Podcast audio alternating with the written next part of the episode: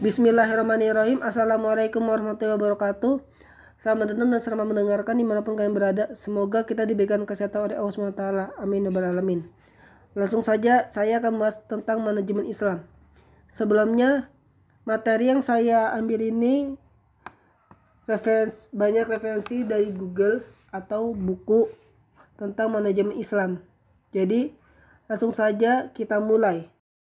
Manajemen dalam Islam apa itu manajemen dalam Islam?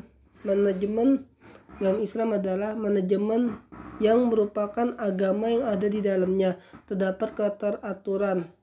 Islam mengatur kehidupan manusia sampai kepada hal-hal yang besar, mengatur kehidupan masa kini yang ada di dunia dan kehidupan masa depan yang ada di akhirat. Bahkan dalam agama Islam sendiri mengajarkan kepada kita bagaimana adab ketika kita bangun tidur sampai kita tidur lagi. Begitulah mulianya Islam dalam mengatur segala sesuatu. Nah, manajemen Islam memiliki dua makna. Apa itu? Yang pertama, manajemen sebagai ilmu. Dan yang kedua, manajemen sebagai aktivitas. Manajemen sebagai ilmu, maksudnya manajemen dipandang sebagai salah satu ilmu umum yang tidak berkaitan dengan nilai dan peradaban mana pun. Sehingga hukum mempelajarinya adalah fadu kifayah. Ya. Dan yang kedua, manajemen sebagai aktivitas.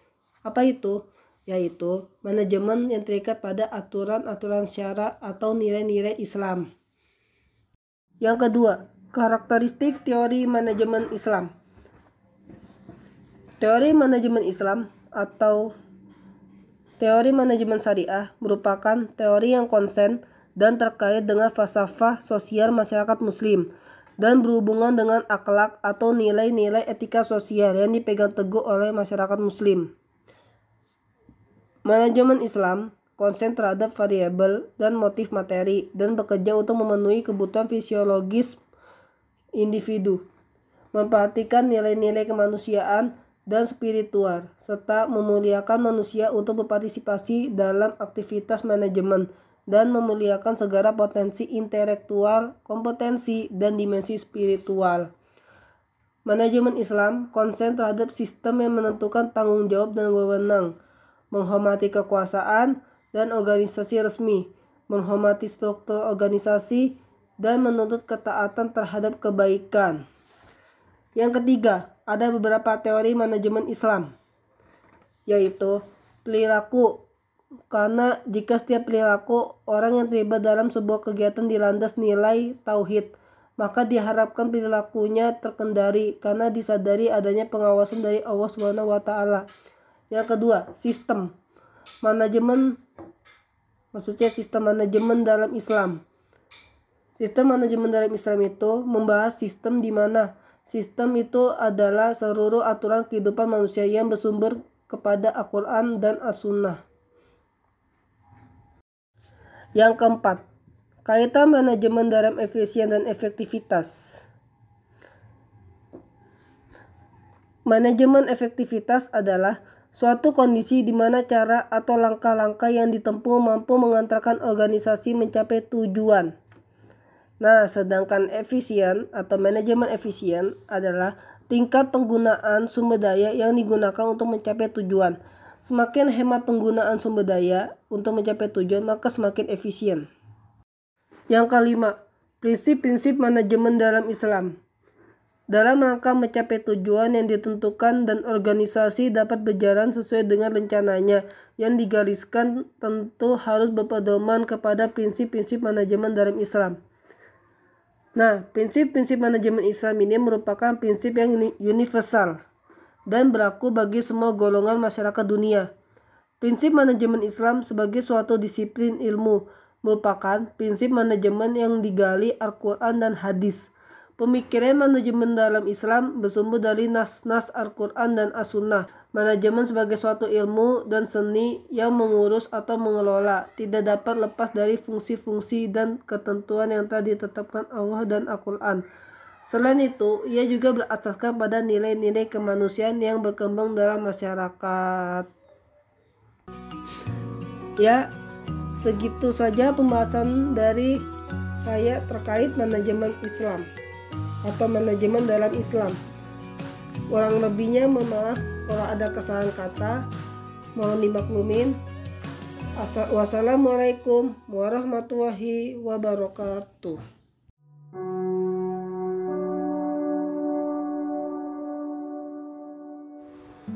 Assalamualaikum warahmatullahi wabarakatuh. Di episode kali ini ada Hana bersama Ustazah Lena.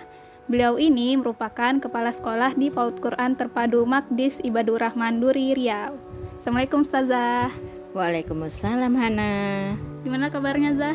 Alhamdulillah, luar biasa. Keren deh. Mantap Zah. Dengar-dengar Ustazah ini orang Depok ya? uh, alhamdulillah bisa dikatakan seperti itu. Kenapa gitu Zah? Ya karena dari kecil memang tinggalnya di Depok. Terus pindah ke sini? Terus pindah ke Duri tahun 1999. Sebelum pindah ke Duri, Ustazah masih kuliah apa udah kerja tuh? Uh, Alhamdulillah udah kerja. Udah pernah ngajar di uh, Ruhama. Oh, di mana tuh Zah? Di Depok Timur Tengah. Terus kalau sekarang kesibukannya apa aja nih Zah? Uh, kesibukannya yang pasti masih berhubungan dengan dunia pendidikan. Yang sekarang nih cukup bikin para pendidik harus berpikir keras khususnya berkaitan dengan pandemi ya corona. Hmm. karena tugas seorang guru itu sekarang dua kali lipat lebih banyak daripada sebelumnya kalau dalam kehidupan normal. Pertama kalau yang apa normal kan kita dari pagi nih masuk sekolah ngajar sampai jam 2 atau paling lambatnya tuh jam 2 seperempat. Tapi sekarang bisa dikatakan 24 jam. Kenapa? karena uh, jam pembelajaran anak itu kan tergantung kesiapan dari orang tua. Ada yang pagi bisa belajar ternyata ada juga yang nggak bisa. Terpaksalah ustazahnya ekstra di luar dari jam pembelajaran yang sebenarnya atau yang normal ya lumayan lumayan lumayan sibuk untuk para pendidik saat ini. Sibuk banget ya Zah. Apa nggak capek tuh? Kalau dibilang capek udah pasti. Tapi kan semuanya karena lillahi ta'ala selain itu kita juga bisa memanage waktu. Contohnya nih Umpamanya pagi kita gunakan sambil menunggu kesiapan para wali murid kita buat pembelajaran itu seminimal mungkin meringankan para orang tua. Dan yang kedua eh, kita berusaha memberikan pembelajaran yang tidak akan eh, membuat anak tuh eh, tanda kutip stres ya dengan pembelajaran yang sekarang ini sedang berlangsung. Ketiga, kita memanage bagaimana seefisien mungkin menggunakan kuota yang ada. Nah, ngomongin manajemen nih Zah. Manajemen kan banyak jenisnya. Ada manajemen keuangan, manajemen waktu yang kayak tadi Ustazah sampaikan. Bahkan manajemen hati pun juga ada. Nah, kalau arti atau makna manajemen itu sendiri apa sih Zah? Kalau secara umum, manajemen itu merupakan proses ya proses pengarahan, pemberian fasilitas kerja kepada orang-orang yang telah diorganisasi dalam kelompok-kelompok formal. Tujuannya untuk mencapai yang diharapkan. Kalau secara umum seperti itu sih. Terus ada lagi tuh Zah, namanya manajemen Islam atau manajemen syariah. Bedanya apa sih sama manajemen biasa? Kalau manajemen biasa itu kan kegiatan, proses, prosedur untuk mencapai tujuan akhir tujuan akhirnya itu kan sebenarnya fokus utama ya. Nah, sementara kalau manajemen syariah adalah eh, pengelolaan yang mengatur organisasi untuk memperoleh hasil yang optimal dan terakhir bermuara pada pencarian keridhaan Allah. Jadi intinya manajemen biasa sama manajemen syariah atau manajemen Islam itu sama ya Zah. Cuma yang membedakannya itu letak keridhaan Allah ya itu udah pasti uh, segala sesuatu yang kita lakukan itu pasti akan mencari keridhaan Allah seperti yang disampaikan oleh Imam Syafi'i dan perawi hadis uh, yang menafsirkan dalam surat Al-Muluk ayat 2 ya. Uh, Hana tahu artinya? Apa tuh Zah? Artinya bahwa dialah yang menciptakan kematian dan kehidupan untuk menguji kamu siapa yang paling baik amalnya. Dan dialah maha perkasa dan pengampun. Kalau untuk teori di manajemen Islam ada nggak Zah? Ya pasti ada dong. Segala sesuatu itu pasti ada teori dan ada aplikasinya. Nah, kalau teori manajemen Islam itu pertama nih Han, Hmm. satu dia bersifat universal atau umum dan komprehensif. Komprehensif ini maksudnya menyeluruh. Nah, terus yang kedua nih Han, konsen dan terkait dengan kemaslahatan masyarakat muslim khususnya dan hubungannya dengan akhlak, etika, perilaku yang dipegang teguh oleh seorang Islam. Itu yang nomor dua ya Han. Hmm. Yang nomor tiga, konsen terhadap konsep ekonomi dan motif materi. Maksudnya di sini kita bekerja untuk memenuhi kebutuhan filosofi individu atau yang sering dibilang oleh para ahli ekonom dengan istilah konsep ekonomi materi. Dan yang keempat, dia selalu memperhatikan nilai-nilai kemanusiaan spiritual serta memuliakan manusia untuk berpartisipasi dalam aktivitas manajemen dan memuliakan segala potensi intelektual.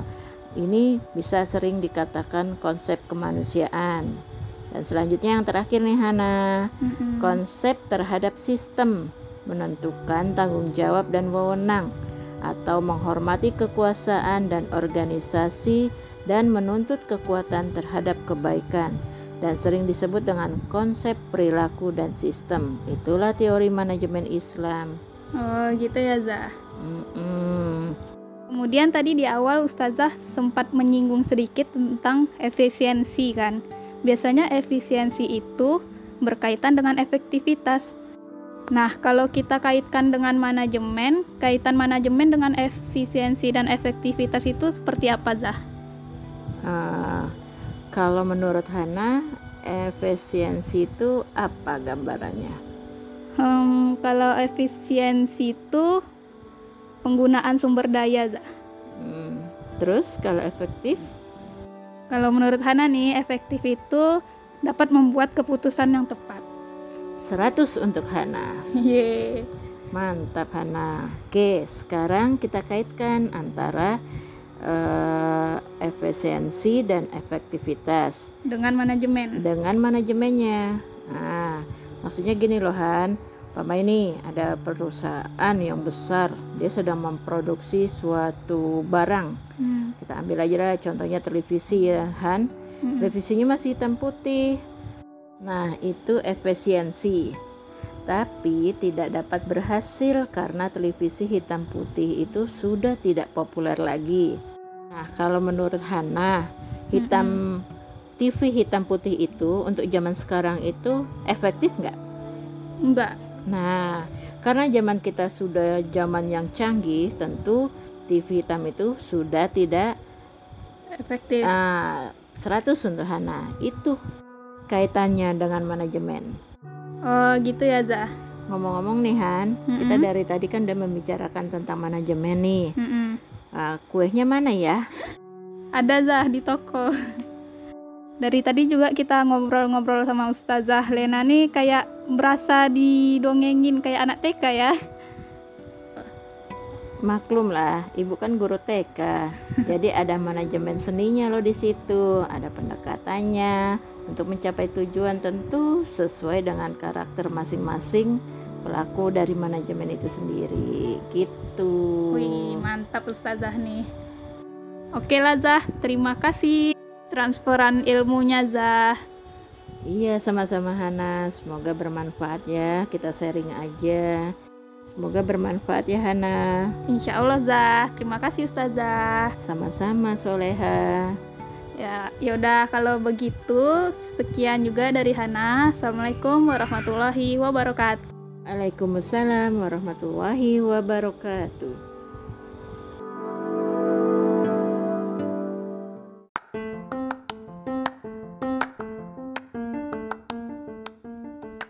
Assalamualaikum warahmatullahi wabarakatuh. Hello fellas, how's your life been going? Hope you're good. And pastinya selalu in a good mood ya. Oke deh, sebelumnya terima kasih teman-teman sudah mengklik podcast ini. Insya Allah teman-teman gak bakal nyesel karena sudah mengklik podcast ini Karena hari ini aku bakal membawa teman-teman ke dalam vibes Di mana teman-teman akan menyadari arti dari kehidupan itu sendiri. Kayak gitu. Udah deh, gak usah lebay. Em, sebelumnya kenalin, aku Taskia Nazal Malihah dari MBS 19B juga. Nah, eh di podcast kali ini kita sekiranya bakal ngebahas apa sih gitu. Nah, kita ini di sini bakal ngebahas satu ilmu yang sekiranya nggak kalah pentingnya dari ilmu-ilmu lain dan ilmu ini pun nggak jauh dari kehidupan kita dan pastinya banget ilmu ini melekat ke dalam kehidupan kita gitu. Nah, apa sih sekiranya? Nah, itu dia, balik ke judul. Kita bakal ngebahas tentang ilmu manajemen yang seperti apa sih sekiranya yang cocok untuk kita terapkan sebagai muslim. Kayak gitu. Nah, sebelum masuk ke pembahasan, aku mau ngasih alasan dulu ke teman-teman kenapa sih sekiranya teman-teman harus stay di sini nemenin aku dan tetap dengerin podcast aku eh selama beberapa menit ke depan gitu. Nah, kita kan sekarang ini bakal ngebahas tentang ilmu manajemen ya. Ilmu manajemen ini kan pasti yang tadi aku bilang nggak jauh dari kehidupan kita. Nah, ilmu manajemen ini kan kita eh, secara umumnya, secara globalnya kita bakal ngebahas tentang pengelolaan. Nah, pengelolaan ini kan penting banget. Pengelolaan ini kan masih dalam cakupan luas ya. Pengelolaan ini bisa dalam pengelolaan keuangan, pengelolaan kehidupan, pengelolaan organisasi dan sebagainya. Kita tapi nggak masuk ke situ. Hari ini kita bakal ngebahas aja tentang ilmu ini sendiri gitu. Jadi sebelum kita masuk ke dalam ilmu manajemen-manajemen yang lain, kita, kita sekarang mau eh, kupas tuntas dulu apa sih sebenarnya definisi dari manajemen Islam ini sendiri. Oke deh, gak usah wasting time. Eh, kita langsung masuk aja ke pembahasannya. Let's check it out.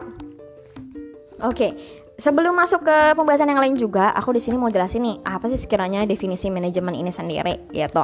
Nah, di sini aku bakal ngejelasin dua, ada manajemen secara umum dan ada manajemen Islam atau manajemen syariah. Nah, manajemen secara umum itu apa sih? Manajemen secara umum ini sendiri kan artinya eh, gini ya, kita kita kupas dalam eh, apa sih namanya arti dari katanya ini sendiri dulu manajemen yang berasal dari kata manage. Manage ini kan artinya mengelola ya kan? Bahasa eh, dalam bahasa Inggris yang artinya mengelola gitu kan ya? Nah manajemen artinya bentuknya noun jadi artinya adalah pengelolaan gitu. Nah karena manajemen ini membahas tentang pengelolaan artinya manajemen ini sendiri adalah kegiatan eh, proses dan prosedur tertentu nih untuk mencapai tujuan akhir dengan bekerja sama sesuai dengan jobnya masing-masing.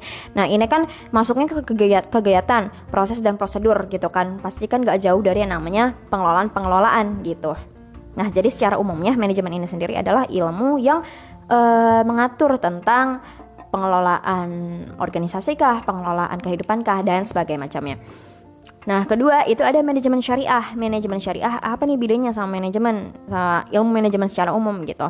Nah, pengertian dari manajemen syariah ini sendiri adalah suatu pengelolaan yang mengatur organisasi untuk memperoleh hasil yang optimal demi keridhaan Allah gitu. Jadi kelihatan ya teman-teman bedanya dari pengertian dari manajemen umum itu sendiri dan pengertian manajemen syariah. Kalau misalkan manajemen umum ini sendiri, dia cuma membahasnya ya udah sekadar ilmu pengelolaan yang memang orientasinya tidak langsung ke akhirat gitu. Kalau misalkan kita udah ngomongin manajemen Islam atau manajemen syariah, udah pasti eh, orientasinya adalah orientasi akhirat gitu. Jadi jawaban dari judulnya itu ilmu manajemen yang seperti apa sih yang cocok untuk kita terapkan sebagai muslim jawabannya adalah manajemen Islam atau manajemen syariah. Karena kenapa? Karena dengan kita mempelajari ini eh, istilahnya kita nggak bakal sia-sia gitu. Kita dengan kita mempelajari ilmu ini kita bakal dapat eh, hasil atau manfaat dari dun- dari segi duniawi dan akhirat. Seperti itu. Oke nah di dalam manajemen Islam ini sendiri dia juga ada teori-teorinya nih teman-teman. Teori-teorinya itu pertama ada bersifat universal. Tentunya ya benar banget bersifat universal. Karena eh, ilmu manajemen ini mencakup segala macam halnya dari manajemen kehidupan, manajemen organisasi, manajemen keuangan dan sebagainya. Nah, kedua ada konsen terkait dengan kemaslahatan muslim. Tentu banget kita mempelajari ini, kita pasti eh, berorientasi untuk kemaslahatan diri dan muslim dan orang-orang di sekitar kita. Kayak gitu. Nah, ketiga ada berkaitan dengan akhlak, etika, perilaku. Nah, bener banget juga karena dalam mempelajari ini juga kita nggak bakal lepas dari yang namanya penerapan dalam akhlak, etika, perilaku yang baik dan benar seperti itu dan juga sesuai dengan syariat-syariat Islam.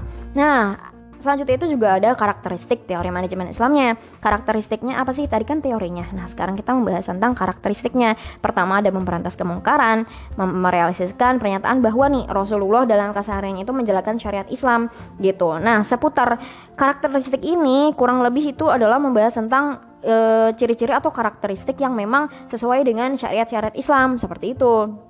Nah, dari sini juga ilmu manajemen bisa kita petakan nih teman-teman kepada dua hal. Pertama itu uh, ada manajemen sebagai ilmu pengetahuan. Kenapa sih manajemen Islam ini bisa kita anggap sebagai ilmu pengetahuan gitu? Karena dalam mempelajarinya juga dan hukumnya hmm, gimana ya? Dan dalam hukum ini adalah fardu kifayah karena manajemen ini masuk ke dalam ilmu pengetahuan. Uh, jadi hukumnya ya itu yang tadi aku bilang fardu kifayah wajib kita pelajari seperti itu. Nah, kedua yaitu ada manajemen sebagai seni. Manajemen sebagai seni ini adalah ilmu yang berkaitan dengan karakter pribadi, kreativitas, bakat, naluri, intelektualitas seseorang kayak gitu. Nah, kan dalam mempelajarinya juga kita nggak bakal lepas ya dari yang namanya kayak oh ya udah kita dalam memanage satu organisasi, memanage satu ke satu keuangan atau satu hal gitu, kita nggak bakal lepas dari kreativitas diri kita sendiri kayak gitu kan. Nah, itu dia teman-teman kurang lebih tentang ilmu manajemen. Uh, di sini mungkin aku bahasnya tentang luarnya aja dan kulitnya aja tentang manajemen gitu. Nah, di podcast yang lain juga nanti bakal dibahas tentang manajemen keseharian yang lainnya gitu. Nah, mungkin uh, gitu aja teman-teman. Insya Allah podcast kali ini bermanfaat dan gak sia-sia buat teman-teman dengerin temenin aku di sini selama kurang lebih 7 menit. Oke deh. Uh, Hope you're all good and have a nice day. Wassalamualaikum warahmatullahi wabarakatuh.